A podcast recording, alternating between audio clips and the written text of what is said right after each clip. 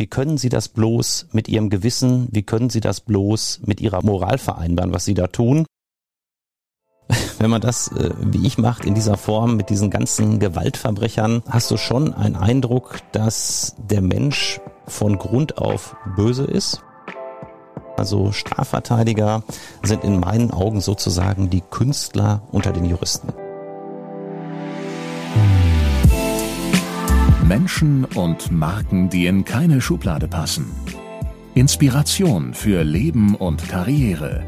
Das ist der Andersmacher Podcast mit Wirtschaftswissenschaftler, Model und Berater Dr. Aaron Brückner.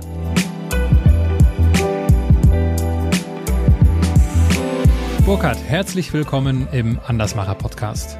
Ja, ich freue mich, heute zu Gast zu sein. Mal ausnahmsweise nicht im Gerichtssaal, nicht im Gefängnis, sondern bei dir in der Sendung. Ja, also von Gefängnis sind wir hier ganz weit entfernt. Burkhard, Jerome Boateng musste jetzt ja vor kurzem 1,8 Millionen Euro Strafe wegen Körperverletzung zahlen. Und es ging ja vor einigen Wochen oder vielleicht schon fast Monaten weit und breit durch die Presse. Christoph Metzelder wurde zu zehn Monaten Bewährungsstrafe verurteilt. Ich glaube sogar ganz ohne Geldstrafe. Und in der breiten Bevölkerung, die absolut keine Ahnung von der Juristerei hat, dazu zähle ich mich auch, ist das ja eine absolute Katastrophe gewesen. Wie kann das sein, dass der eine da so viel Geld zahlt und der andere nichts und so weiter und so fort. Ich weiß, dass du sehr vorsichtig bist mit der Beurteilung, mit der Beurteilung von anderen Prozessen, in die du nicht involviert bist. Dennoch an dieser Stelle die Frage an dich. Wie, wie bewertest du das? Ja, ich habe ja selbst auch zahlreiche Prominente bei Gericht und auch außergerichtlich begleitet und stelle immer wieder fest, dass natürlich schon gewisse Besonderheiten in solchen Verfahren gelten. Eine ist natürlich auch die öffentliche Wahrnehmung. Ja, sobald ein Promi vor Gericht steht, interessieren sich die Medien dafür. Ähm, dann gibt's ganz, ganz viele Menschen draußen, die den Prozess verfolgen die oft die Hintergründe nicht kennen, die auch nicht wissen, wie Strafprozesse dieser oder ähnlicher Art normalerweise ablaufen und was da für Entscheidungen bei rauskommen. Und dann sind es natürlich gerade, aber nicht nur die Boulevardmedien, die dann da so ja in das Bauchgefühl vieler Leser und Hörer reingehen und sagen nach dem Motto, da ist ein Promi mal wieder viel zu gut davongekommen. Ähm, wie kann das nur sein? Ja, und jetzt wird Herrn Boateng schon seine, sein äh, Verdienstkreuz abgesprochen. Mensch, der hatte ja engen Kontakt zu Frau Merkel und da wird alles Mögliche bemüht. Ähm, man muss eins sagen, wenn ich jetzt mal den Fall Boateng nehme, ähm, es handelt sich um eine Beziehungstat, wenn sie denn stattgefunden hat, was ja noch nicht feststeht, weil das Urteil nicht rechtskräftig ist. Und meine Erfahrung ist, dass solche Taten bei nicht vorbestraften Beschuldigten wie Herrn Boateng in 80 bis 90 Prozent der Fälle eingestellt werden.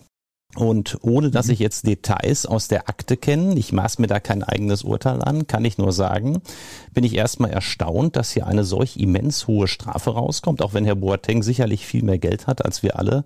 Ähm, darum geht es nicht. Ähm, man muss gucken, ist das gerecht, dass einer da fast zwei Millionen Euro zahlen muss und der nächste der nicht so im Fokus der Öffentlichkeit steht, der kommt dann vielleicht mit einer Einstellung und einer Spende an eine gemeinnützige Einrichtung von 1000 Euro davon. Und ich habe den Eindruck, dass viele Staatsanwälte, möglicherweise war es hier auch in München so, Prominente äh, mit einem riesigen Jagdeifer verfolgen. Ähm, und ähm, dann kommen da Entscheidungen bei raus, die an sich nicht so ganz in die Öffentlichkeit passen. Aber dann wäre ja das Urteil bei Christoph Metzel dann ein Gegenbeispiel dafür, oder? Also bei Herrn Metzelder ging es ja weniger um Geld, aber auch da wurde natürlich groß geschrien, wie kann der so milde davonkommen. Ähm, ich möchte das, was er da getan hat, was er ja auch zugegeben hat, auch überhaupt nicht schönreden. Nur man muss sagen, auch da hatten wir einen nicht vorbestraften Angeklagten. Es ging um den Besitz von kinderpornografischen Dateien. Und da ist alles andere als eine Bewährungsstrafe völlig unüblich. Ja, das ist der Regelfall in Deutschland bisher bei der bisherigen Rechtsprechung und ganz, ganz viele andere, auch Fußballer habe ich wahrgenommen, die sich dazu geäußert haben, die gesagt haben, viel zu milde, wie kann das nur sein? Ja, soll Herr Metzelder härter bestraft werden als andere Nicht-Prominente? Das finde ich ungerecht. Hm. Ja, ich glaube, wir haben hier, äh, wir werden viele Themen haben, über die wir sprechen können. Das geht ja hier direkt ans, äh, ans Eingemachte.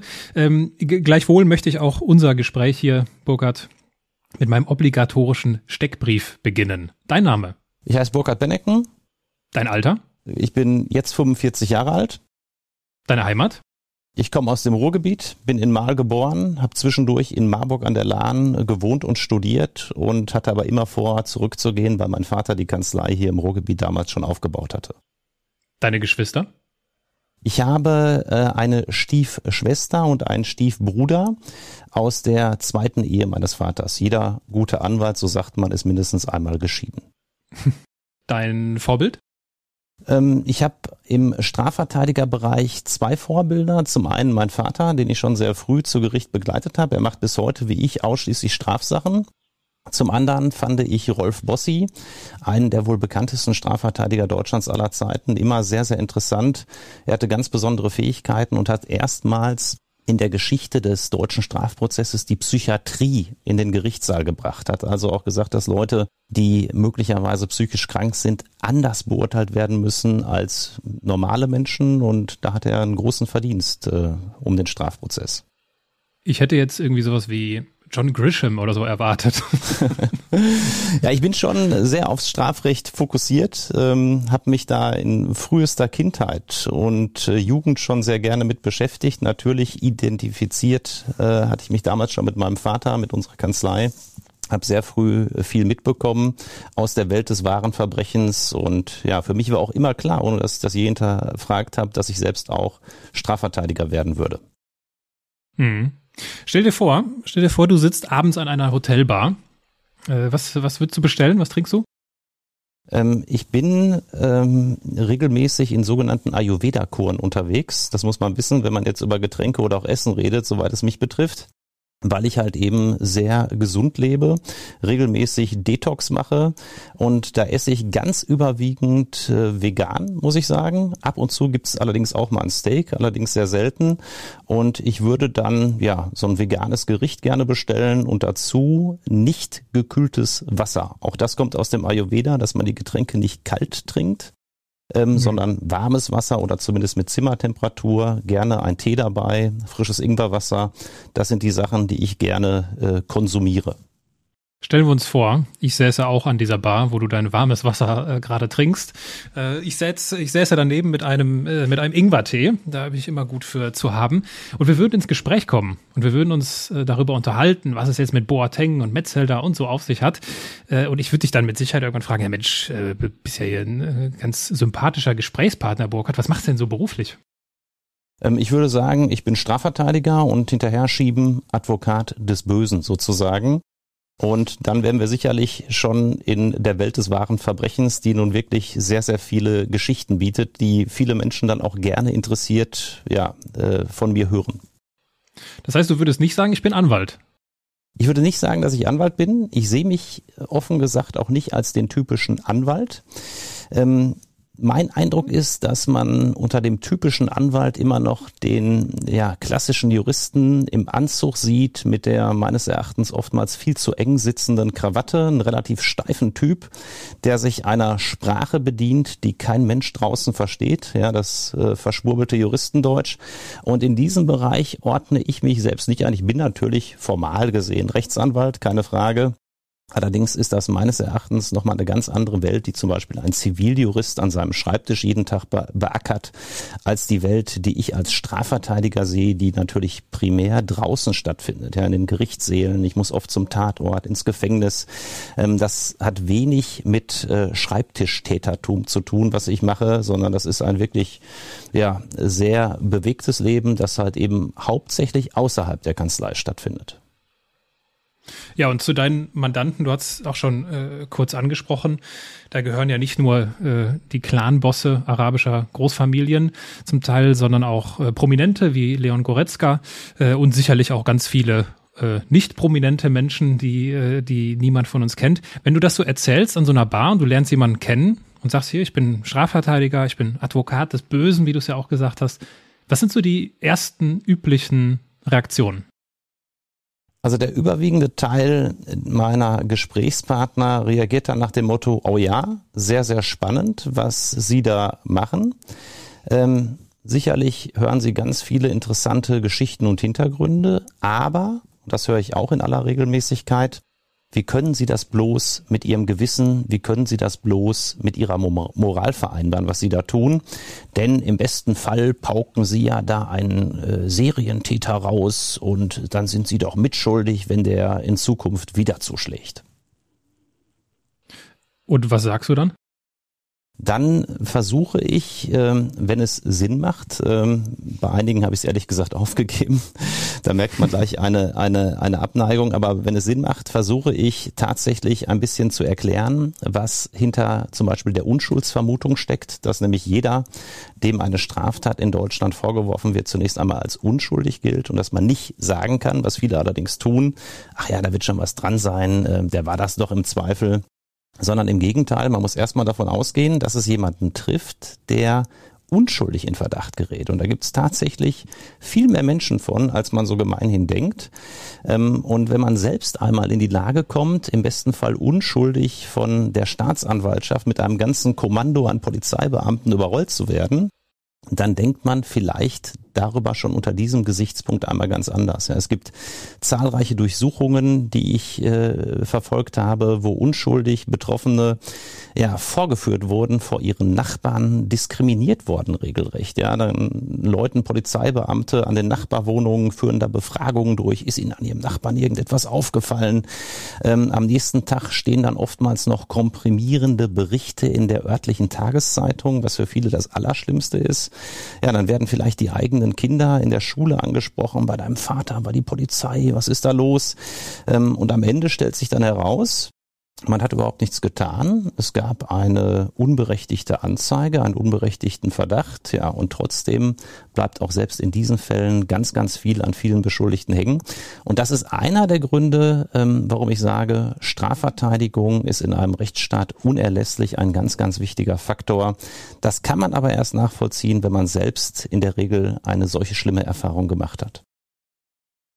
Ja, und eine von diesen Erfahrungen schilderst du ja zu Beginn deines neuen Buches, Inside Strafverteidigung. Damit beginnt ja das Buch mit dieser Aufmachergeschichte, äh, wo mir als, also ich wie nochmal, ich habe mit der Juristerei nicht viel zu tun, aber das ist ja ein, das ist eine Wahnsinnsgeschichte, die dort, die dort geschildert wird. Das ein, ich will es jetzt gar nicht erzählen, sondern das äh, könnt ihr euch dann im Zweifel äh, durchlesen, wo aber genau sowas stattfindet, wo genau sowas passiert, wo jemand unschuldig äh, in Untersuchungshaft landet.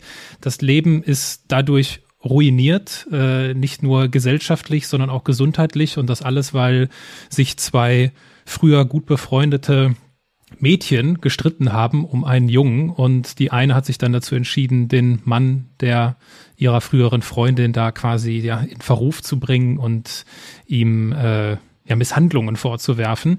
Wie erklärst du dir das denn? Weil das, das, das hört man häufig von dir, wenn ich mir Interviews angucke, wenn ich mir deine, wenn ich in die Bücher reinlese, dieses, diese Unschuldsvermutung, die ja eigentlich da sein soll, die ja, wie du sagst, nicht praktiziert wird oder zumindest so in dem echten Leben gar nicht mehr da ist. Wie erklärst du dir das? Warum ist das so? Ja, es ist ganz überwiegend bei den Menschen so. Ähm, ich will mich da als Privatmensch teilweise gar nicht ausnehmen. Ja, es ist so, man bekommt von den Medien äh, Meldungen präsentiert und dann kommt ein Bauchgefühl in uns auf. Dann heißt es im Fernsehen oder in der Zeitung, die Polizei hat einen Tatverdächtigen in der und der Sache festgenommen und automatisch ist bei den meisten von uns so ein Bauchgefühl da. Ach ja, ist doch klar, der Tatverdächtige, der war das. Ja, ähm, das wird von den Medien zum einen natürlich verstärkt.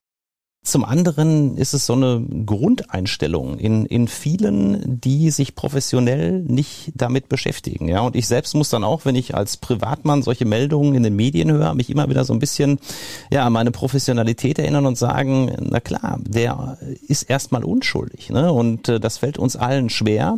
Das hat sicherlich auch tiefergehende psychologische Gründe, die ich auch noch nicht im Einzelnen erforscht habe. Ähm, ich glaube aber, wir sind auch alle ähm, gerne dabei, andere schnell zu verurteilen. Ja, es gibt ganz schnell ein Urteil. Wir hatten eben über Boateng gesprochen, der jetzt in der öffentlichen äh, Meinung äh, geächtet war. Ähm, wir möchten aber auch mal beispielsweise an Herrn Kachelmann denken, der ja auch unheimlich im Fokus war mit seinem Prozess.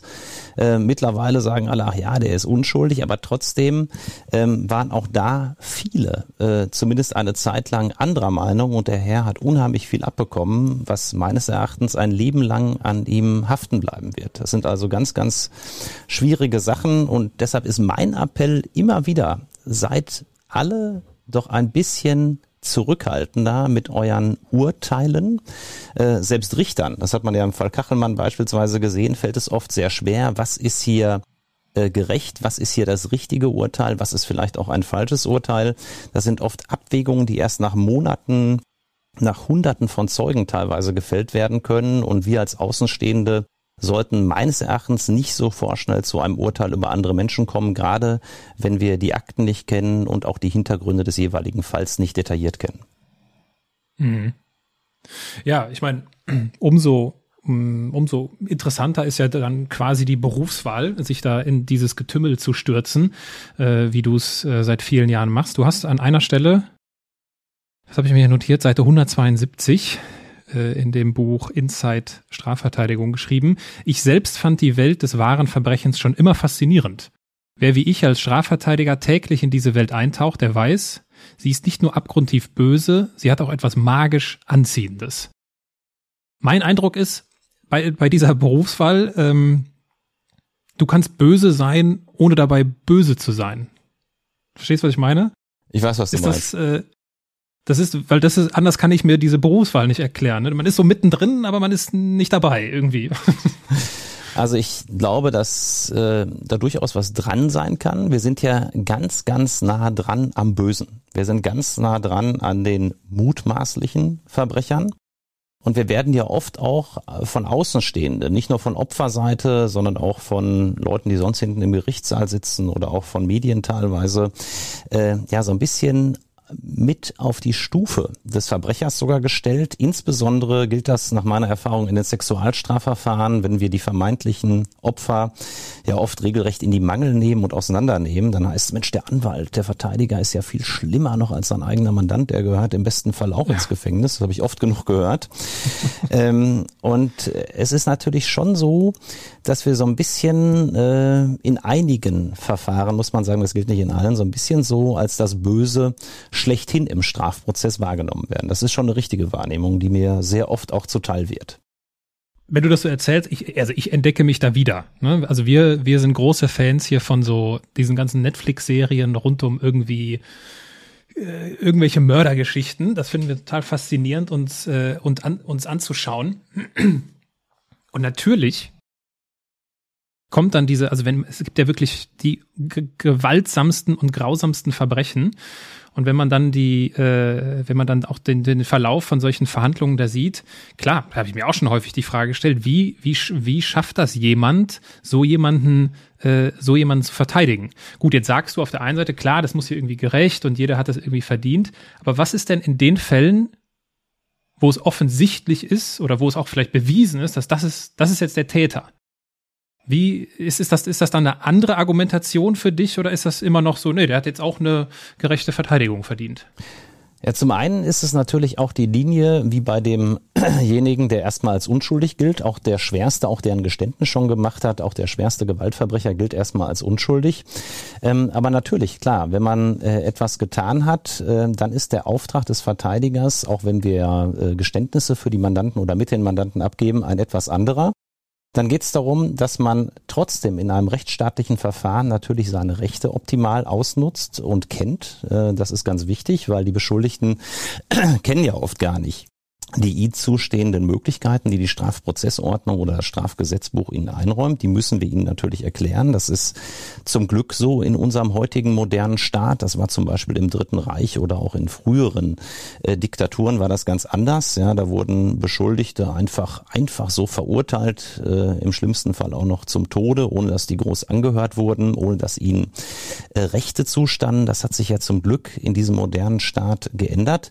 Und es geht natürlich dann auch darum, darum, das darf man auch nicht verkennen, dass wir natürlich auch viele zum Beispiel sehr kranke Menschen haben, die da auf der Anklagebank sitzt, sitzen, die psychische Probleme ganz besonderer Art haben und denen man das, was sie getan haben, teilweise gar nicht so vorwerfen kann, wie es man jetzt beispielsweise dir oder mir tun könnte, ja, wo wir zum Glück solche Störungen nicht haben. Und da gilt es natürlich dann darum, und das ist auch ein Auftrag, den der Strafverteidiger hat, solche Menschen in die richtige Richtung zu verteidigen, ja, dass man Leute dann beispielsweise in die forensische Psychiatrie bringt, ja, wo sie behandelt werden. Ähm, ich habe sehr, sehr viele Leute, die ganz, ganz stark drogenabhängig sind, auch sehr viele junge Menschen, die schon Psychosen entwickeln, selbst nach dem Konsum von Marihuana. Und da geht es dann darum, dass solche Leute in die Therapie verteidigt werden. Das sind also in meinen Augen auch ganz wichtige Aufträge für die Gesellschaft, die wir wahrnehmen. Und teilweise tragen wir als Verteidiger sogar zum Opferschutz bei, wenn wir Mandanten zu Geständnissen raten, zu einem Täter-Opfer-Ausgleich, dass man sich an das Opfer wendet oder den Anwalt und frühzeitig Entschuldigungen ausspricht. Ähm, das wird oftmals verkannt, weil ja das Bild von uns immer so das des Advokaten des Bösen ist, nach dem Motto, der kämpft immer nur für seinen Mandanten, der will immer einen Freispruch, der will den rauspauken. Ja, das ist ein Teil unserer Tätigkeit, aber ich würde sagen allenfalls 50 Prozent, denn es gibt auch einen großen Anteil, wo wir ganz anders verteidigen. Das machen wir natürlich immer davon abhängig, um welchen Fall handelt es sich, was ist für den Mandanten das Beste und wie ist natürlich auch die Beweislage. Welche Rolle, also ich, mir ist bewusst, dass das jetzt, dass solche pauschalen Aussagen grober Unfug sind. Welche Rolle spielt denn Ehrlichkeit dabei? Also ich habe in dem Kapitel, wo, ähm, es gab ein Kapitel in dem Buch Eine Woche im Leben eines Strafverteidigers und du nimmst den Leser mit in ein, eine Woche, ne, um zu zeigen, was das für eine Abwechslung ist und dass das halt vielleicht auch nicht so den Vorstellungen entspricht, die wir alle irgendwie so im Kopf haben von deinem Arbeitsalltag, wenn man es äh, Alltag nennen kann. Äh, und du fährst von Termin zu Termin, dann gibt es Gerichtsverhandlungen, Freispruch, Strafminderung und so weiter und so fort. Und ich habe mir immer zwischendurch die, die Frage gestellt, welche Rolle spielt Ehrlichkeit hier? Es ist so, dass äh, im Optimalfall der Mandant zu seinem Anwalt, zu seinem Verteidiger natürlich ehrlich ist, ja, und mir dann wirklich schildert, was passiert ist oder auch nicht passiert ist. Das ist die Optimalvorstellung. Ähm, ganz viele Mandanten lügen allerdings auch mich als Verteidiger an. Ähm, dann macht man natürlich auch Fehler stellt Anträge, die den Mandanten unter Umständen selbst überführen, weil ich von dem Mandanten falsche Informationen bekommen habe ähm, ja, Ehrlichkeit ist anzustreben. Je ehrlicher der Mandant mir gegenüber ist, desto besser kann ich ihn verteidigen. Ähm, es spielt für mich auch keine Rolle, wenn ein Mandant mir sagt, ich habe die Person umgebracht, ich habe die Person vergewaltigt oder sonst etwas getan. Das ist ja mein, mein Job, mir das anzuhören, damit umzugehen und das sehe ich auch wirklich ganz, ganz professionell. Und je mehr Ehrlichkeit ich vom Mandanten bekomme, desto mehr kann ich für ihn herausholen. Komischerweise gibt's immer noch, auch bei erfahrenen Verbrechern, äh, gewisse Hemmungen, gerade so im Sexualstrafbereich, dann Wahrheiten zu erzählen. Ähm, ich habe schon mehrfach gemutmaßt, was dahinter stecken mag. Einige denken vielleicht, vielleicht steckt mein Verteidiger sogar mit dem Richter unter einer Decke. Andere haben vielleicht auch sonstige Hemmungen, dass ich vielleicht der Ehefrau oder Angehörigen dann, wenn sie mich von der Schweigepflicht entbinden, etwas erzähle.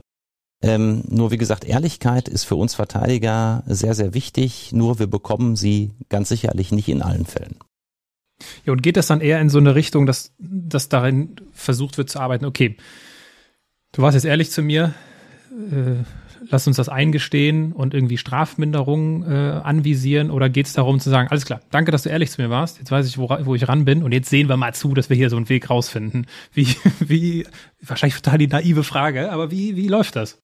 Also die Ehrlichkeit ist einfach deshalb wichtig, damit ich keinen Fehler mache, dass ich etwas nicht übersehe, äh, dass plötzlich noch ein Zeuge auftaucht, der bestätigt, mein Mandant war aber doch am Tatort und wenn er mir gesagt hat, nein, ich war gar nicht am Tatort, ähm, dann kann ich natürlich falsche Anträge stellen und das kann nach hinten losgehen. Das ist, das ist gar keine Frage.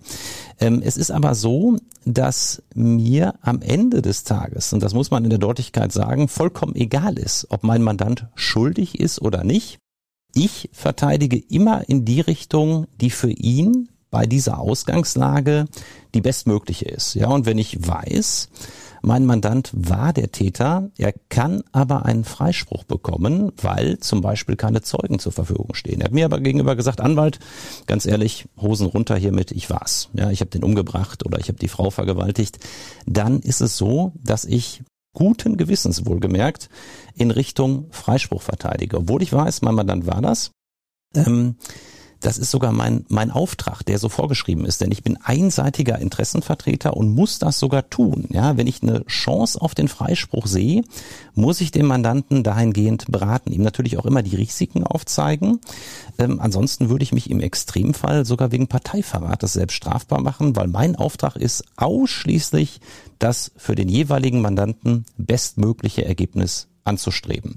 Was ich allerdings nicht darf, ist, dass ich mich dann vor Gericht hinstelle und äh, dann äh, beispielsweise im Plädoyer sage, hohes Gericht, ich bin felsenfest davon überzeugt, dass mein Mandant mit der Tat überhaupt nichts zu tun hat. Das darf man nicht tun. Ich darf nicht lügen. Ähm, es gibt ein mhm. Motto. Wir sagen, äh, alles, was wir sagen, ist wahr. Wir sagen aber nicht alles das, was wir wissen. Und das ist ein ganz gutes Motto mhm. für Strafverteidiger, ähm, immer am Interesse des Mandanten an einem für ihn bestmöglichen Ausgang des Strafverfahrens ausgerichtet. Das ist unser Handeln. Aber dann ist doch unterm, also unterm Strich kann es dann doch sein, dass jemand, der äh, die Schuld eingestanden hat, dir gegenüber, du ihn möglicherweise frei verteidigst, äh, also einen Freispruch erwirkst, ähm, unterm Strich kann es doch zu einem nicht gerechten Urteil kommen. Also wenn man jetzt das Gesamtbild betrachtet, ne? Äh, aus, aus deiner Sicht ja, auch aus der Sicht von vielen anderen. Ja, das kommt natürlich darauf an, was man unter Gerechtigkeit versteht. Ja, also ähm, für mich ist äh, jemand nur dann schuldig, wenn er erstens die Tat begangen hat und es gibt noch eine zweite Voraussetzung, wenn ihm die Tat auch nachzuweisen ist. Wenn eine der beiden Voraussetzungen nicht vorliegt und oftmals scheitert es am Tatnachweis, dann ist er in meinen Augen aus Strafverteidigersicht unschuldig, auch wenn er die Tat begangen hat. Und in der Tat gibt es das ein oder andere Urteil, was mir im Laufe der gut 17 Jahre, die ich das jetzt schon mache, untergekommen ist, wo ich auch wusste, der Mandant hat teilweise auch schwerste Straftaten begangen und geht dann in Anführungszeichen unschuldig, nämlich mit einem Freispruch, mit mir gemeinsam aus dem Gerichtssaal raus. Wie fühlt sich das an in so einem Moment? Draußen vor den Türen des Gerichtssaals? Für mich ist das ein großer Erfolg, weil ich ja ausschließlich den Interessen des Mandanten verpflichtet bin. Und wenn man dann, gerade wenn man weiß, jemand hat die Tat begangen, Freispruch bekommt, habe ich aus Strafverteidigersicht alles richtig gemacht. Mhm. Gibt es auch die Fälle andersrum, also wo du sagst, hör mal, alles klar, danke für das äh, Schuldeingeständnis, aber wir haben hier die Möglichkeit, einen Freispruch zu bekommen. Und der Angeklagte sagt, äh, nee, ganz ehrlich, ich will hier rein Tisch machen und ich, äh, also entgegen deines Ratschlages sagt vor Gericht, nee, ich war's. Kommt sowas auch vor? Genau, kommt auch vor. Ähm, beide Konstellationen sind denkbar. Ähm, ich denke da gerade an, an den Fall eines, eines äh, Callgirls, das ich mal vertreten habe. Das hatte auf ganz interessante Art und Weise 20 Millionen Euro erbeutet von einem Milliardär, hatte unter der Mitwirkung von zwei Bankmitarbeitern heimlich ohne das Wissen des Milliardärs auf ihr Konto diesen Betrag überweisen lassen. Ähm, es gab aber überhaupt keine Nachweise, dass sie da selbst mit zu tun hatte. Ähm, es gab nur den Vorgang dieser Überweisung und da hat sie dann damals äh, gegen meinem Ratschlag gesagt, nein, äh, Herr Verteidiger, ich weiß, Sie meinen das gut mit mir, aber ich muss jetzt reinen Tisch machen und hat dann ausgepackt und ähm, hat dann auch, muss man sagen, mit ihrem ganz reumütigen, ehrlichen Geständnis äh, die Richter so überzeugt, dass sie am Ende trotz eines zunächst angenommenen Schadens von immerhin 20 Millionen Euro tatsächlich noch eine Bewährungsstrafe bekommen. Das Geld ist dann allerdings auch zurückgegangen an den Milliardär. Und ähm, da muss ich sagen, hat die Mandantin sich selbst auch gut beraten. Ja, vielleicht hätte ich mit meiner Strategie einen Freispruch äh, für sie erwirkt. Vielleicht wäre es aber auch eine Gefängnisstrafe geworden. Das muss man sagen. Ähm, aber wie gesagt, es gibt so Sachen, dass auch Mandanten dann teilweise nicht auf mich hören. Bei, bei welchem Prozess, auch wenn es wahrscheinlich schwierig äh, rückblickend auf 17 Jahre äh, Fallerfahrung ist, bei welchem Prozess hast du am meisten über das Leben gelernt? Mir fällt jetzt spontan der Prozess des sogenannten Internetkillers, so wurde mein Mandant Christian G. aus Hamburg in der Presse genannt, äh, ein. Er hatte nach Internetchat auf sogenannten Datingportalen Sex mit über 60 Frauen und zwei davon hat er anschließend umgebracht. Ähm, und da habe ich, das war 2009, als ich ihn verteidigt habe, da habe ich zum ersten Mal in diese Welt äh, ja des Internetchats, dieser dieser Kontaktmöglichkeiten, äh, der Anbahnung auch von sexuellen Kontakten über Internet äh, einiges erfahren und war wirklich, muss ich ehrlich sagen, äh, erstaunt, um nicht zu sagen schockiert, was in dieser Welt alles so vor sich geht, wie einfach das auch ist, da jemanden für sexuelle Aktivitäten zu gewinnen. Da werden zwei, drei Nachrichten ausgetauscht. So war es jedenfalls damals in diesem Fall. Dann gibt es schon Nacktbilder und äh, wenige Stunden später trifft man sich schon. Ähm, das war für mich sehr, sehr beeindruckend, weil ich es auch in dieser Form nicht kannte. Und natürlich auch, wie ja naiv insbesondere viele Frauen dann auch sind in dem Bereich und äh, welche Gefahren äh, sie sich da aussetzen, sich mit wildfremden Männern zu treffen wie dann auch unter anderem meinem Mandanten, der unter Umständen dann auch ganz anderes im Schilde führte, als sich nur auf ein ja, Sexdate zu treffen, der dann tatsächlich ja auch zwei Frauen umgebracht hat und es hieß sogar, dass es dann bei einem dritten Fall gerade noch verhindert werden konnte. Ja, dieser Prozess hat mich schon sehr geprägt. Da habe ich viel dazu gelernt über Strukturen in der Gesellschaft, die ich vorher so nicht kannte. Was ist so dein, was ist so dein, äh, dein Menschenbild? Ist der Mensch von Grund auf gut oder böse? Wenn man das, äh, wie ich macht, in dieser Form mit diesen ganzen Gewaltverbrechern, äh, hast du schon einen Eindruck, dass der Mensch von Grund auf böse ist. Das ist mein Eindruck. Und dass er zum Glück in den meisten Fällen durch die Einflüsse ja, der Erziehung, des Großwerdens äh, dann in zum Glück überwiegend gute Bahnen gelenkt wird des Lebens. Und in all den Fällen, wo ja, Menschen wie zum Beispiel der gerade angesprochene Internetkiller nicht ein solches soziales Umfeld haben, nicht ein intaktes Elternhaus, äh, gibt es ganz, ganz oft Probleme und dann natürlich auch Kriminalität. Wobei auch meine Erfahrung ist, dass diese Menschen, bevor sie selbst insbesondere im Gewaltbereich zu Straftätern werden, erst in Kindheit und Jugend selbst zu Opfern von Gewalt oder ähnlichem werden und sich das dann später umdreht und sie dann vom Opfer zum Täter werden. Das ist etwas, was äh, mir als Laie auch auffällt. Also wenn wir uns diese ganzen Netflix-Dokus da anschauen, wo, äh, ich weiß nicht, wie heißt die eine, äh, How to Become a Killer oder irgendwie sowas, dann werden halt deren Lebensgeschichten erzählt und die werden interviewt und äh, erzählen halt, also wirklich, 99 von 100 wurden als Kinder missbraucht und äh, geschlagen, also das Schlimmste, was man sich so vorstellen kann. Und am Ende bleibt immer so dieses Gefühl, bei mir zumindest dann so übrig, die Person hatte gar keine andere Wahl, als so zu enden im Leben. Also wenn das Leben so startet, wie soll es dann enden?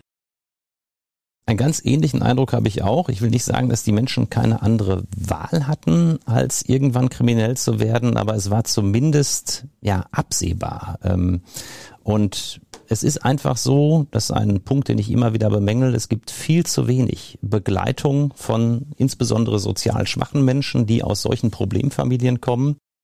Es gibt viel zu wenig psychotherapeutische Angebote schon an den Schulen. Da könnte man ganz, ganz viel tun, ganz, ganz viel Prävention machen, also Verhinderung äh, von Straftaten, wenn man das wirklich mal ernst nehmen würde. Und solche Menschen, die ja schon den Lehrern gegenüber fast immer Symptome zeigen. Das habe ich in ganz, ganz vielen Fällen von Mördern, Serienvergewaltigern, die ich verteidigt habe, festgestellt, dass dann Lehrer hinterher gesagt haben, die von der Polizei vernommen wurde, ach ja, im Prinzip war das ja abzusehen. Im Prinzip war das klar. Der hat hier schon in der Schule äh, ja das und das mit der Mitschülerin gemacht oder jene äh, oder jene Auffälligkeit gezeigt.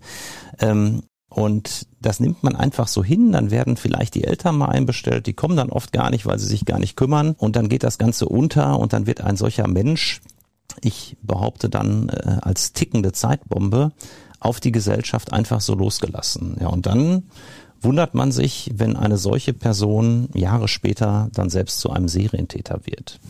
Da kann ich nochmal zurückkommen auf den Internetkiller ähm, aus Hamburg, der mir gesagt hat bei meiner Frage, was ist eigentlich die früheste Kindheitserinnerung, die du hast? Da sagte er, Herr Verteidiger, da kommt mein Stiefvater in das Kinderzimmer, reißt mich an den Haaren raus und vergewaltigt dann im elterlichen Schlafzimmer meine Mutter vor meinen Augen. Und da war er vier Jahre alt. Und das ist so ein klassisches Beispiel, wo ich sage, ähm, dass dieser Mensch nicht normal werden kann, ähm, das kann ich nachvollziehen. Das soll das überhaupt nicht entschuldigen, was er später getan hat. Das soll das aber auf jeden Fall erklären. Und das ist für mich eine ganz nachhaltige Erklärung. Und ich weiß nicht, wie du, ich weiß nicht, wie ich geworden wäre, wenn ich mit vier Jahren ein solches Erlebnis gehabt hätte. Ja, naja, das ist äh, eine schwierige, äh, schwierige Vorstellung schon. Ähm, also ich habe das glücklicherweise nicht erlebt, äh, du vermutlich auch nicht. Äh, dennoch waren wir beide irgendwann mal ganz klein und jung und äh, unbedarft und unerfahren. Ähm, wie viel, du hast es eben schon erwähnt, wie viel, wie viel Strafverteidiger steckte denn in dem siebenjährigen Burkhardt? Ja, es war schon sogar zu Kindergartenzeiten so, dass ich von der damaligen Bürovorsteherin der Kanzlei meines Vaters regelmäßig abgeholt wurde, weil meine beiden Eltern berufstätig waren, sehr eingespannt und da habe ich dann schon als tatsächlich Vierjähriger in der Kanzlei zwischen den ganzen Verbrechern gesessen. Natürlich habe ich nicht alles verstanden, habe mir allerdings vieles angehört, habe dann schon zu Grundschulzeiten angefangen, Prozessberichte meines Vaters aus Zeitungen auszuschneiden und zu sammeln. Bin als Schüler regelmäßig mitgegangen zu Gericht, habe dann später im Gymnasium auch teilweise gebläut, um einfach mal wieder einen ganz spannenden Strafprozess meines Vaters zu verfolgen, ähm, sodass schon in dem ja vier, fünf oder auch siebenjährigen Burkhardt ganz, ganz viel Strafverteidiger steckte. Natürlich hatte ich damals noch nicht das Hintergrundwissen, das ich heute hatte. Ich habe meinen Vater allerdings sehr, sehr häufig gefragt nach Hintergründen und er hat mir sehr, sehr früh schon viel erklärt, natürlich erst kindgerecht und als ich dann größer wurde auch immer mehr. Ähm, man kann sicherlich nicht alles verkraften. Ich erinnere mich noch daran, als er mich mal als Zwölfjähriger mitgenommen hat in eine forensische Psychiatrie da saß dann ein Mandant vor uns, hatte Bilder gemalt wie ein Kind, der war also psychisch schwer krank. Und als ich dann hörte, worum es ging, wurde mir allerdings ganz anders. Er hatte nämlich seiner Nachbarin äh, eine Dreiviertelstunde lang mit einem Messer den Kopf abgetrennt und den versucht, die Toilette runterzuspülen, weil er in seiner Nachbarin den Teufel sah. Und das muss man natürlich als Zwölfjähriger auch erstmal wegstecken. Ähm, mein Vater hatte dann gemerkt, dass er mich da wohl durch die Mitnahme meiner Person ein bisschen überfordert hatte. Und dann gab's als Ausgleich erstmal, als wir da aus der Psychiatrie raus waren, eine neue Uhr und äh, um mich so ein bisschen abzulenken und aufzubauen. Ähm, das ist mir bis heute noch in Erinnerung und ähm, ich muss sagen, auch wenn es in dem Moment vielleicht eine kleine Überforderung war, es hat mich andererseits äh, auch sehr geprägt und frühzeitig schon auf meinen heutigen Beruf vorbereitet. Denn solche Geschichten, ich will nicht sagen, die hören wir nicht jeden Tag, das stimmt nicht, aber die hören wir heute in aller Regelmäßigkeit. Jetzt hast du sicherlich dadurch, durch diese, durch diese Prägung sehr viel von deinem Vater gelernt, dir vielleicht auch sehr viel von deinem Vater abgeguckt. Was machst du denn als Strafverteidiger anders als dein Vater? Mein Vater ist in meinen Augen von der Vorbereitung her auf die Fälle absoluter Perfektionist. Er sitzt äh, das ganze Wochenende, wenn er montags ein wichtiges Plädoyer halten muss, sitzt er das ganze Wochenende daran, arbeitet alles detailliert aus ähm, in einer Art und Weise, wie ich das kaum von einem anderen Strafverteidiger kenne. Das weiß ich sehr zu schätzen. Und ich habe das am Beginn meiner Karriere auch so ein bisschen in die Richtung gemacht, habe allerdings gemerkt, dass das nicht meine Strategie ist. Ich lebe oft sehr von dem äh, Spontanen, von dem Kreativen, äh, was mir oft ja teilweise erst während des Plädoyers oder kurz vorher einfällt. Natürlich mache ich mir auch eine Grundstruktur und ich lebe davon, dass ich dann, das jedenfalls meine Auffassung, oftmals sehr empathisch und mit entsprechendem Nachdruck natürlich auch vortragen kann. Ähm, das ist das, was mich sicherlich von meinem Vater unterscheidet. So hat jeder natürlich seinen eigenen Stil und das finde ich ist auch ganz wichtig, dass man seine Art von Strafverteidigung lebt. Man kann sich bei dem einen oder anderen was abgucken. Das habe ich sicherlich bei meinem Vater äh, in besonderem Maße getan. Ich habe aber auch von anderen Verteidigerinnen und Verteidigern viel gelernt im Laufe der Karriere. Ist einfach toll, äh, auch wenn man Mitverteidiger hat, die das Handwerk beherrschen ähm, und jeder hat so seinen Stil. Der eine zitiert gern die klassische Literatur, der nächste geht gern auf Philosophen, der andere hat eine ganz besondere Fragetechnik, ja, wie nehme ich den Zeugen optimal auseinander und äh, so ist es dann, dass ich jetzt auch nach 17 Jahren, die ich das ja schon mache, jeden Tag noch dazulerne und jeden Tag mit Begeisterung angehe und mich immer wieder freue, wenn ich etwas äh, lernen darf, auch von Kolleginnen, Kollegen, Richtern, Staatsanwälten, die ja auch oft, muss man sagen, ganz hervorragende Juristen sind ähm, und teilweise auch menschlich sehr, sehr äh, tolle Fähigkeiten haben, die interessant sind. Ja, das ist das auch, was den Beruf für mich so spannend, so aufregend macht. Mhm. Ja, wenn wir ein bisschen darüber sprechen, welche Eigenschaften man so dafür braucht, um diesen Beruf auszuüben. Also wenn ich mir so, ich habe zum Beispiel häufig, es gibt so YouTube-Kanäle, wo so äh, Befragungen analysiert werden von irgendwelchen, also es gab ja hier beispielsweise diesen berühmten Fall in Amerika, Chris, Chris Watts, ne, der da seine Kinder umgebracht hat und seine, seine ganze Familie umgebracht hat und davon werden dann äh, diese, diese Verhöre äh, online gestellt und kann man sich dann anschauen und auch dann die Gerichtstermine und was auch immer. Also es, auch das fasziniert mich, das schaue ich mir gerne an. Was dann ja auffällt, ist, dass dieses Verhören, das ist ja immer so ein Ja-Nein-Antwortspiel, ne? Äh, was es ja als Zuhörer, der damit nicht, der nicht so den Zugang hat, ein bisschen technischer macht, als man es eigentlich denkt. Äh, und deswegen, glaube ich, trifft auch das Wort Handwerk ganz gut zu, weil es ist ein Handwerk für sich. Ähm, was, was sind das denn so für, was sind das für Eigenschaften, die ich brauche, um ein guter Strafverteidiger zu sein? Ja, es sind äh, verschiedene Eigenschaften. Äh, zum, zum einen muss man sicherlich äh, in vielen Situationen das notwendige Fingerspitzengefühl, die notwendige Empathie haben. Denn äh, es kommt immer darauf an, in welche Richtung ich verteidige. Wenn ich in einem Verfahren, wo ich beispielsweise ein mildes Urteil anstrebe, dann als Verteidiger von Anfang an nur Stress mache, ja, wirklich dann Gas gebe und alle im besten Falle in Anführungszeichen natürlich verärgere, dann kann mein Mandant natürlich hinterher äh, auch mehr Strafe bekommen, weil die Richter zumindest unbewusst denken, Mensch, wie der Verteidiger sich hier aufgeführt hat, das bleibt ja am Mandanten hängen das wirkt zum Nachteil. Deshalb ist eine gewisse Empathie ganz, ganz wichtig. Das betrifft aber insbesondere natürlich auch die Situation der Zeugenbefragung. Das ist ja eins unserer Haupttätigkeitsfelder, weil die meisten Strafprozesse immer noch durch das schlechteste Beweismittel, nämlich den Zeugenbeweis, entschieden werden.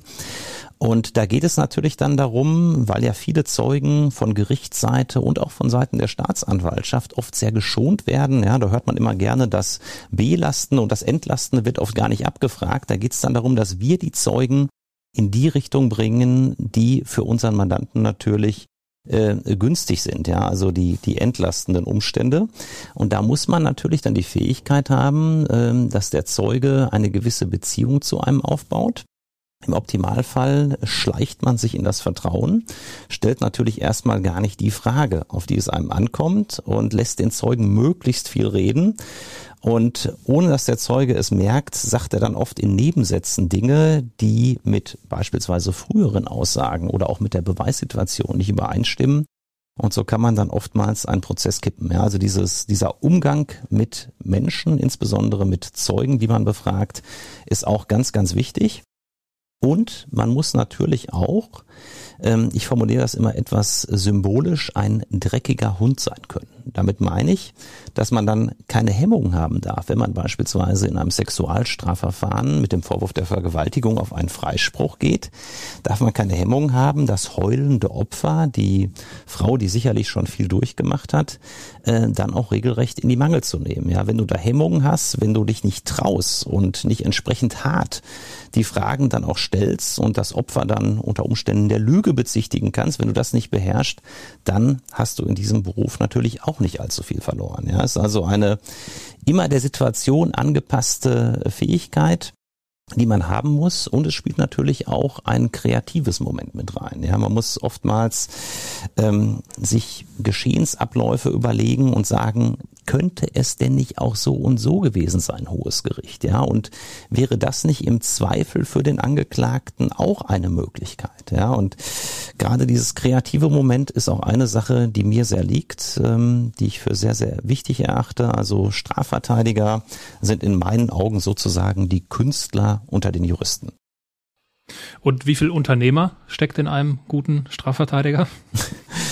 Ähm, es ist kein Geheimnis, dass man als äh, renommierter Strafverteidiger erheblich mehr Geld verdienen kann als ein Richter oder ein Staatsanwalt, die ja vom Staat bezahlt werden.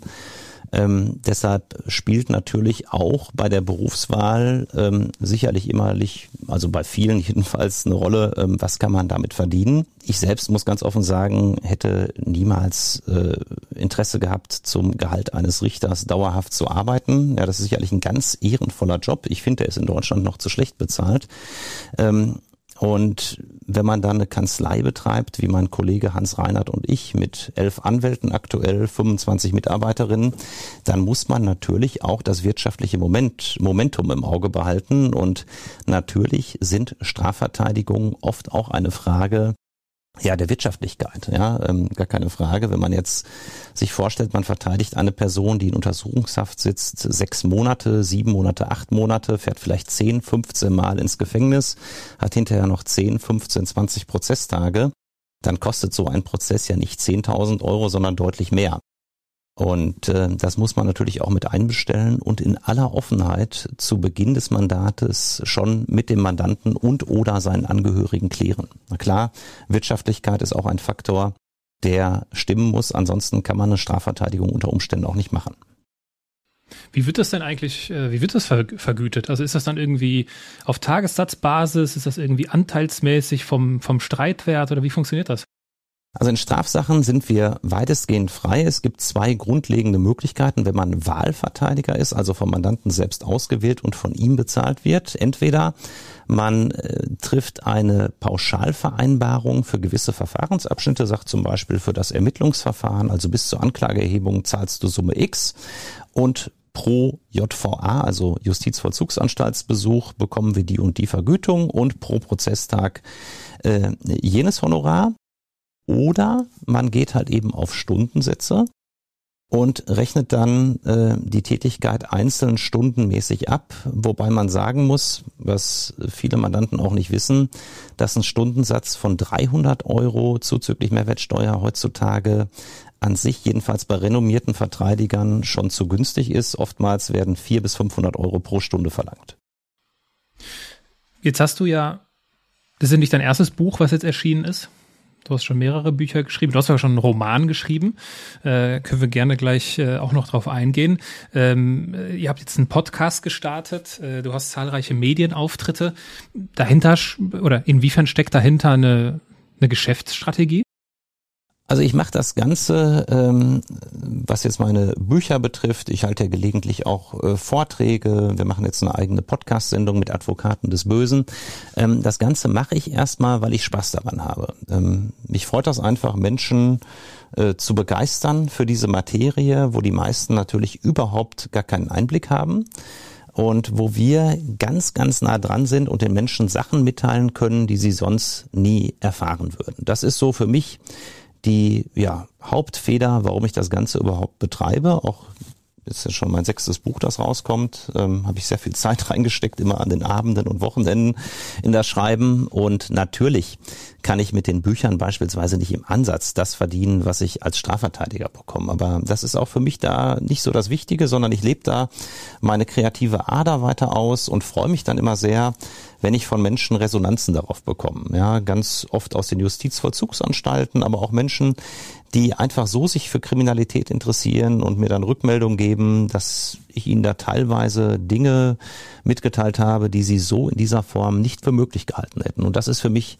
die Hauptfeder in dem Bereich, da aktiv zu werden und jetzt auch für die Podcasts, wo wir ja nicht nur einen spannenden, wahren Fall aus unserer Tätigkeit schildern, sondern auch unsere eigenen Mandanten, also die Verbrecher selbst zu Wort kommen lassen. Und das finde ich schon sehr spannend und kann ja vielleicht auch im besten Fall dann dazu beitragen, dass Straftaten sogar mal verhindert werden, weil einfach viel mehr Kenntnis in der Bevölkerung über das herrscht, was wirklich unter wahrem Verbrechen zu verstehen ist. Ich habe in Folge 157 äh, Christian Solmecke interviewt. Christian Solmecke, ja, ist ja so der der YouTube-Anwalt, der Anwalt mit der größten äh, Social-Media-Reichweite in Europa.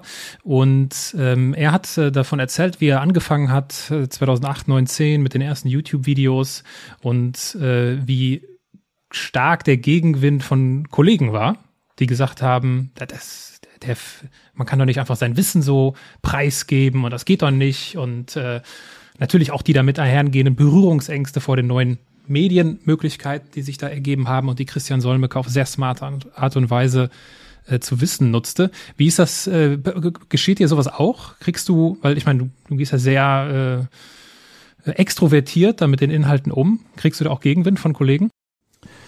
Ähm, es gibt immer mal wieder Gegenwind. Ähm, das ist ja klar, wenn man in, der Öffentlichkeit steht und solche Inhalte öffentlich macht, dann gibt es auch viele Menschen, denen das nicht passt. Für mich dabei äh, ist das einzig Wichtige, dass meine Mandanten dahinter stehen und dass ich das, was ich nach außen transportiere, vertreten kann. Dass das seriös ist, dass das fundiert ist, dass wir wirklich wahre Fakten auftischen und meine Mandanten natürlich mir, das ist ja die Voraussetzung, die entsprechende Erlaubnis geben, überhaupt darüber zu sprechen. Das kläre ich auch in jedem Einzelfall ab. Natürlich gibt es gerade, was wahrscheinlich in jedem Berufsstand so unter Kollegen aus der Anwaltschaft dann auch mal den ein oder anderen Kommentar. Ich stand neulich noch bei einem Prozess und wurde dann von einem Fernsehteam interviewt äh, und dann hörte ich in meinem Rücken von zwei Kollegen, äh, sagte der eine dann, ist der Bennecken eigentlich noch Strafverteidiger oder ist der mittlerweile schon Schauspieler? Ja, aber das nimmt man natürlich dann auch mit einem, mit einem Lächeln. Ähm, das muss man sich ja auch erstmal erarbeiten, denke ich mir dann. Und damit kann ich ganz umgehen. Ähm, was mich ein, einzig stören würde, ist, wenn ein Mandant damit nicht einverstanden wäre. Klar, deshalb muss man sich da vorher absichern. Das ist das Wichtigste. Ja, ich meine, äh, der Umgang in der Öffentlichkeit oder der Umgang mit der Öffentlichkeit ist, ist auch noch ein Thema, was ich hier hatte, weil das, also ich recherchiere halt so ein bisschen, ne, was ich so finde über meine Gäste im Vorhinein. Und da gibt's ja schon Artikel oder auch, ja, ja also ich habe hier so, so einen Spiegel, so eine Spiegel-Headline gefunden, das seltsame Gebaren des Herrn Benneken, ähm, wo, wo du ja regelrecht, also da wirst du regelrecht zerrissen, Ne, da wird ein Fall nach dem anderen aufgezählt und hat er dies und hat das und bla bla bla. Ähm, oder hier auch bei, bei dem Fall mit äh, Gina Lisa Lofink, wo der, wo der Richter ja scheinbar auch irgendwie ihr geraten hat, sich einen anderen Anwalt zu suchen und so weiter und so fort. Ich will es jetzt gar nicht hier so äh, rezitieren. Wie gehst du damit um? Wie gehst du damit um, wenn du sowas über dich in der Zeitung liest? Ja, es ist äh, öfter in meiner Karriere vorgekommen, dass ich äh, auch von den Medien teilweise in Anführungszeichen in Grund und Boden geschrieben wurde, weil ich äh, immer mit sehr großer Vehemenz, wenn ich das für richtig erachte, für meine Mandanten kämpfe. Und äh, zum Beispiel im Fall Lofink hatte ich mit meiner Mandantin Gina Lisa auch vorher besprochen, dass wir hier ganz offen mit der Thematik umgehen. Denn uns war klar, dass Frau Lofink ohnehin verurteilt wird, weil die Richterin mir das vorher in einem Vorgespräch vor dem Prozess in ihrem Richterzimmer schon sehr deutlich gemacht hatte, wie sie über den Fall denkt. Und da haben wir natürlich alles bemüht, die Öffentlichkeit eingeschaltet, wir haben Interviews gegeben und ähm, das ist natürlich bei der Berliner Justiz gar nicht gut angekommen, weil wir auch die Justiz selbst hart in die Mangel genommen haben, haben ganz konkrete Vorwürfe gemacht dass man Frau Lofink anders behandeln würde als nicht prominente Angeklagte. Und das hat der Richter hinterher beim Kammergericht dann auch äh, zum Anlass genommen, ja, eine persönliche Ansprache in meine Richtung vor der Presse zu halten. Ähm, Im Prinzip hat er mich, das war jedenfalls meine Auffassung, damit nur bestätigt. Er hat gesagt, von Anfang an die Justiz, die Berliner Justiz mit ihren Teilen, die betroffen waren, äh, ist äh, befangen gegen Frau Lofink. Und das hat er, wie ich ich finde, sehr eindrucksvoll bestätigt, indem er da über Frau Lofing und auch mich hergezogen hat. Ja, und mit den Presseartikeln ist es so, natürlich äh, liest man das nicht unbedingt gerne, wenn da Personen über einen ja teilweise auch völlig unzutreffende Dinge schreiben. Äh, andererseits war ich mir dessen immer bewusst, ja, wer austeilt, muss auch einstecken können. Wenn man das nicht abhaben kann, dann darf man halt eben als Strafverteidiger jedenfalls Promi-Prozesse nicht machen oder man darf keine Interviews geben. Ähm, teilweise äh, habe ich es auch sogar äh, ganz, ganz positiv gefunden. Ja, natürlich tut das ein oder andere weh, aber andererseits ist es ja auch schon eine Auszeichnung, wenn der Spiegel sich bemüßigt sieht, über mich einen eigenen Artikel zu verfassen. Ja, und äh, ähm, du verfasst ja selbst, ich hatte es eben schon kurz erwähnt, Clanland, äh, dein, dein Roman. Was ist denn so, also das Thema Clans ist ja ein Riesenthema aktuell. Ich glaube, es ist ja auch in den letzten Jahren durch die Medien immer größer gemacht äh, worden oder vielleicht auch einfach durch die Clans größer gemacht worden. Ähm, wer weiß. Äh, was ist denn so ein besonders weit verbreitetes Vorurteil was wir so gegenüber diesen arabischen Großfamilien haben. Ja, ich glaube, dass es eine grundlegende äh, Einstellung gibt bei vielen Menschen, insbesondere durch die mediale Berichterstattung, die so in die Richtung geht, die Clans, die arabischen Großfamilien. Und dann hat man das Bild des vielleicht 20, 25-jährigen Libanesen vor sich, der mit Vollbart und AMG Mercedes mit 650 PS durch die Straßen Berlins fährt und natürlich angeblich nachts nur kriminelle Dinge Dinge tut und damit einen ganz ja, äh, äh, kriminellen Lebenswandel pflegt. Das ist bei vielen Menschen ja, meines Erachtens insbesondere durch die Berichterstattung äh, im Kopf und ähm, das stimmt natürlich in dieser Form überhaupt nicht. Ja, ich habe schon ganz offen gestanden meine Bedenken, ob es überhaupt sogenannte Clans in Deutschland gibt. Das, was wir als Clans in den Medien immer haben, sind tatsächlich Großfamilien, Personen, wo es dann sechs, sieben, acht Mal männlichen Nachwuchs gibt. Und wenn man sich kriminologische Studien anschaut, dann sieht man, dass in allen Familien dieser Welt, wo es insbesondere größere Familien mit männlichem Nachwuchs gibt, natürlich vermehrt zu Straftaten kommt, weil Jungs im Alter von 15, 17, 20 natürlich oftmals viel häufiger als alle anderen Straftaten begehen. Und wenn man dann in einem gewissen Milieu aufwächst und äh, natürlich auch noch den etwas größeren Bruder hat, der dann unter Umständen negatives Vorbild ist, dann kommen solche Straftaten natürlich verstärkt vor. Das ist allerdings völlig normal und hat nichts damit zu tun, ob man jetzt sogenanntes Clanmitglied ist, Libanese ist, Pole ist, Türke ist oder Deutscher ist, sondern es hängt einzig und allein daran, in welcher Struktur wachse ich auf, wie sieht die Familie aus, wie groß ist die, und natürlich, ich verstehe das für die Medien, man möchte berichten, man sucht äh, natürlich nach Themen und da ist dann der böse Clan mit seinen ganzen Machenschaften im Untergrund natürlich ein willkommenes Bild, das natürlich Zuschauer anspricht. Ja klar, also ein gemeinsames Feindbild identifiziert äh, oder schweißt ja zusammen. Ich glaube, das ist ein mächtiger Mechanismus, den sich die Medien da bedienen. Ähm, jetzt, also du verteidigst ja äh, diese Seite und das auch, ähm, das, davon erzählst du auch viel. Äh, du erzählst auch gleichzeitig in deinem letzten Buch davon, wie schnell es so geht als Strafverteidiger, dass du so der, der Retter bist und am nächsten Tag bist du der Buhmann. Ne? Wie schnell diese Extreme äh, wandeln oder äh, sich, sich aufeinander folgen können. Inwiefern hast du denn Angst oder Respekt davor, dass sich irgendwann mal jemand, den du verteidigt hast, irgendwie sie, ja, und das hat vielleicht nicht so geklappt und die Verteidigung war nicht erfolgreich, dich irgendwie auf dem äh, ins Visier nehmen könnte. Es gibt ja nicht, nicht ohne Grund den Satz, äh, Anwalts größter Feind ist der eigene Mandant. Und da ist in Teilen durchaus etwas dran. Man kann allerdings gerade als Strafverteidiger und der dann noch viel aus dem Bereich äh, Gewaltkriminalität, Rockertum, Clans verteidigt wie ich, kann man natürlich viel dagegen tun, äh, dass einem da etwas Negatives passiert. Und für mich ist äh, der Hauptansatzpunkt, wie man sich selbst schützen kann, Ehrlichkeit dem Mandanten und seinen Angehörigen gegenüber.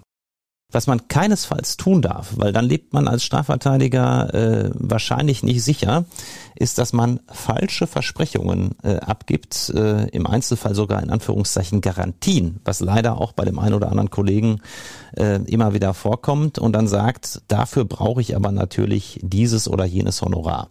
Und wenn man dann am Ende des Strafverfahrens eine Zusage, die man am Anfang gemacht hat, nicht einhalten kann, dann kann es natürlich im Extremfall auch zu Gewalt äh, gegen den eigenen Anwalt kommen, ja, von dem Mandanten oder auch Angehörigen.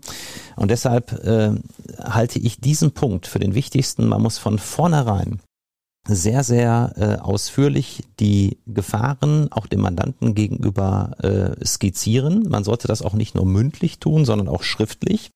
Denn viele Mandanten können sich dann später an das, was man selbst ihnen vorher mal erzählt hat, gar nicht mehr erinnern, nach dem Motto, das haben Sie mir aber nie gesagt, Herr Verteidiger. Ähm, deshalb schreibe ich solche Dinge zu Beginn des Mandates auch immer noch einmal und in Einzelfällen, wenn jetzt zum Beispiel sieben, acht äh, libanesische Familienmitglieder an unserem großen Konferenztisch vor mir sitzen, hole ich mir dann auch noch einen Kollegen oder eine Kollegin oder eine meiner Assistentinnen hinzu, die dann als Zeuge fungieren, äh, gerade wenn es um so Themenkreise geht, wie ähm, was wir immer wieder haben, äh, dürfen wir denn mal mit dem Zeugen sprechen, Herr Anwalt? Ja, und da kann es natürlich auch ganz, ganz schnell passieren, dass es dann hinterher heißt von irgendeiner Seite, der Anwalt hat uns aber gesagt, wir können ruhig mal mit dem Zeugen sprechen und schon bist du selbst im Fokus als Anwalt, weil du angeblich mhm. eine Anstiftung zur Falschaussage vorgenommen hast oder zumindest geduldet hast. Und da kann man sich natürlich auch sehr, sehr gut meines Erachtens absichern, indem man da zum einen sehr zurückhaltend ist, ganz klar Klartext spricht, die Leute in die Schranken weist. Die Standing musst du natürlich auch haben vor den Angehörigen und dem Mandanten. Ähm, und natürlich dann eine Assistentin oder einen Kollegen hinzuzieht, der dann bestätigt, dass es natürlich äh, in dieser Form nie irgendwelche Aussagen gegeben hat. Mhm. Bei welchem Fall, wenn du so die Fälle Revue passieren lässt, gab es denn so die, und das im positiven oder negativen Sinne, so die größte Wendung im Verlauf des Prozesses? Also ich hatte jetzt gerade noch, ähm, fällt mir spontan ein, ein Vergewaltigungsverfahren. Und da lief es für uns sensationell gut, weil wir am ersten Prozesstag äh, WhatsApp-Chatverläufe vorgelegt hatten. Es ging um eine Vergewaltigung, die soll zwischen ein und zwei Uhr nachts stattgefunden haben. Und wir haben dann äh, WhatsApp-Nachrichten von drei Uhr nachts vorgelegt, wo das mutmaßliche Opfer meinem Mandanten schrieb, bist du gut nach Hause gekommen? Äh, sinngemäß, es war ein schöner Abend. Ähm, geht's dir gut? Und da haben wir natürlich gesagt, das kann doch nicht wahr sein, ja, dass jemand, dass eine Frau nachts zwischen eins und zwei vergewaltigt wird und um drei Uhr nachts solche, ja, wohlwollenden äh, Nachrichten per WhatsApp an den mutmaßlichen Täter schickt. Und das sah das Gericht und auch die Staatsanwaltschaft zunächst wohl ähnlich wie wir. Am nächsten Prozesstag kam dann allerdings die äh, mutmaßlich Geschädigte und legte dann weiteren WhatsApp-Chatverlauf vor, den ich nie gesehen hatte von meinem Mandanten. Und da warf sie ihn dann schon am nächsten Tag tatsächlich diese Vergewaltigung vor. Und da ist mein Mandant auch dann den Vergewaltigungsvorwürfen in keinster Weise entgegengetreten. Und das hätte man natürlich erwartet, wenn man doch so unschuldig ist äh, und dann schreibt einem das mutmaßliche Opfer, du hast mich letzte Nacht vergewaltigt. Dann erwartet man natürlich, wenn man reagiert, äh, dass da irgendwas kommt in, nach dem Motto, was willst du denn von mir, spinnst du oder so. Ähm, und das hatte er nicht getan und dadurch ist er dann auch tatsächlich überführt worden. Der Prozess bekam eine 180-Grad-Wendung. Ich konnte meinen Mandanten dann äh, gerade noch so zu einem Geständnis bewegen ähm, und dadurch hat er dann noch eine einigermaßen überschaubare Haftstrafe bekommen. Ähm, ich muss allerdings sagen, das war schon eine dramatische Wendung, die man in der Form äh, so selten hat. Was machst du, um mental fit zu bleiben oder mental gesund zu bleiben. Also ich meine, da ist ja viel Stress, viel emotionaler, viel Streit, äh, viel Gewalt, viel Verbrechen. Was, wie stellst du sicher, dass du mental gesund bleibst? Es gibt insgesamt natürlich neben den ganzen faszinierenden Welten, die ich da mitbekommen habe, auch viel sogenannte negative Energie, die man abbekommt. Das ist doch klar, wenn ich mit einem Mörder genau. spreche und er mir erzählt, äh, wie er 47 Mal auf die Frau eingestochen hat, äh, sie vor ihm röchelnd lag und er das noch genossen hat. Ähm, das sind natürlich Welten, die muss man auch erstmal verdauen können. Und für mich haben sich da im Laufe der Jahre sehr positive Wege ergeben. Zum einen gehe ich sehr, sehr viel in die Natur mit meiner äh, Hoverwart-Hündin Ananda gehe ich sehr, sehr viel spazieren, ich treibe sehr viel Sport, gehe viel joggen. Ähm, zum anderen mache ich regelmäßig äh, Geschichten wie zum Beispiel Ayurveda-Kuren, also so Detox-Kuren, wo ich richtig runterkomme, wo ich mal zehn Tage alles loslasse, nur massiert werde, entgiftet werde in Anführungszeichen, was natürlich insbesondere auch psychische Entgiftung für mich ist wo ich dann Sachen einfach loswerde, weil ich völlig abschalte und dann teilweise drei Stunden durchmassiert werde und an alles andere denke, als an das, was ich sonst hier immer jeden Tag mache. Und das tut mir persönlich unheimlich gut. Und man darf natürlich nicht den Faktor vergessen, dass ich äh, einen kleinen Kreis von ganz engen Freundinnen und Freunden habe, äh, mit dem ich, mit dem ich mich immer sehr gerne austausche und die mir oft sehr, sehr gute Ratschläge dann auch geben, wie man mit dem einen oder anderen umgehen kann. Ich habe mal gelesen, weil du weil du sagst, gerne in die Natur zu gehen, dass äh, ich weiß nicht, wer das war, irgendjemand Schlaus. Wir genießen oder uns tut es so gut, in die Natur zu gehen, weil die Natur nicht über uns urteilt. Und das fand ich sehr schlau, weil da steckt sehr viel Wahres drin. Ne? Also sobald wir mit anderen Menschen zu tun, und selbst wenn es die engsten Freunde sind, ist ja immer so, ja, das machst du gut, das machst du nicht so gut, das macht das doch hier und immer diese Ratschläge viel. Und in der Natur gibt's das halt nicht. Ein Baum wird dir halt nicht sagen, Mensch, Burkhard, was hast du jetzt wieder für eine Scheiße gebaut? und deswegen ist die Natur häufig der richtige Ort, um runterzufahren. Bevor wir hier unsere Anlagen runterfahren, Burkhard, äh, komme ich mit Blick auf den Schluss zu den Halbsätzen. Ich lese dir einen Halbsatz vor und du beendest ihn kurz und spontan. Gerne. Was ich an mir mag, ist, dass ich alles für meine Mandanten gebe, was ich kann, und dass ich meines Erachtens äh, sehr sympathisch im Umgang mit anderen Menschen bin. Karriere heißt für mich ähm, Erfolg im Beruf und natürlich auch äh, ein gut gefülltes Bankkonto, was mir mein Beruf ermöglicht. Ich bin ein Andersmacher, weil weil ich ganz sicherlich nicht der typische Anwalt im klassischen Sinne bin, weil ich äh, meine ganz eigene Welt von Strafverteidigung im Laufe der Jahre aufgebaut habe und vieles nicht klassisch angehe, sondern meinen eigenen Weg gefunden habe, in der Welt des wahren Verbrechens äh, sehr gut zurechtzukommen. Meine größte Angst ist, ähm, einem Mandanten durch falschen Rat Schaden zuzufügen. Ähm, das ist beruflich meine größte Angst. Ähm, wir alle können Fehler machen. Das ist mir sicherlich auch schon passiert. Zum Glück äh, bisher mit keinen gravierenden Konsequenzen für meine Mandanten. Aber das ist natürlich immer eine Sorge, dass man vielleicht einmal doch mit einer Einschätzung äh, daneben liegt. Und privat äh, ist natürlich die Angst vor, vor einer etwaigen Erkrankung, wobei ich zum Glück ganz gesund bin, wie ich glaube, ist natürlich da die größte Angst. Wenn ich jemandem den Andersmacher Award verleihen müsste, dann? Äh, denke ich gerade an einen Richter, der auch vieles anders macht als viele andere Richter, der sehr, sehr die Prinzipien auch von Strafverteidigung verinnerlicht hat. Und sein oberstes Motto, das hat er kürzlich noch in einer Urteilsbegründung äh, gesagt, ist ähm, im Zweifel für den Angeklagten er stehe auf dem Standpunkt, lieber tausend in Anführungszeichen Schuldige freizusprechen, als auch nur einen einzigen Unschuldigen zu verurteilen. Und das ist auch genau mein Motto. Wenn das bei Richtern auch so gesehen wird, finde ich das sehr, sehr positiv. Und deshalb hat dieser Richter ähm, für mich den Andersmacher äh, Award verdient. Lieber Burkhard, ich danke dir für diese Einblicke in dein, in dein Leben. Äh, ich durfte jetzt meine Netflix-Doku-Expertise äh, um eine weitere, viel authentischere Expertise erweitern mit diesem Gespräch. Wir haben zwar das Mysterium Mensch nicht auflösen können, äh, gut oder böse. Gleichwohl, danke für deine Zeit und viele Grüße nach Marl im Ruhrgebiet, wo es jetzt gleich in die Justizvollzugsanstalt nach Bochum geht. Alles Gute dafür.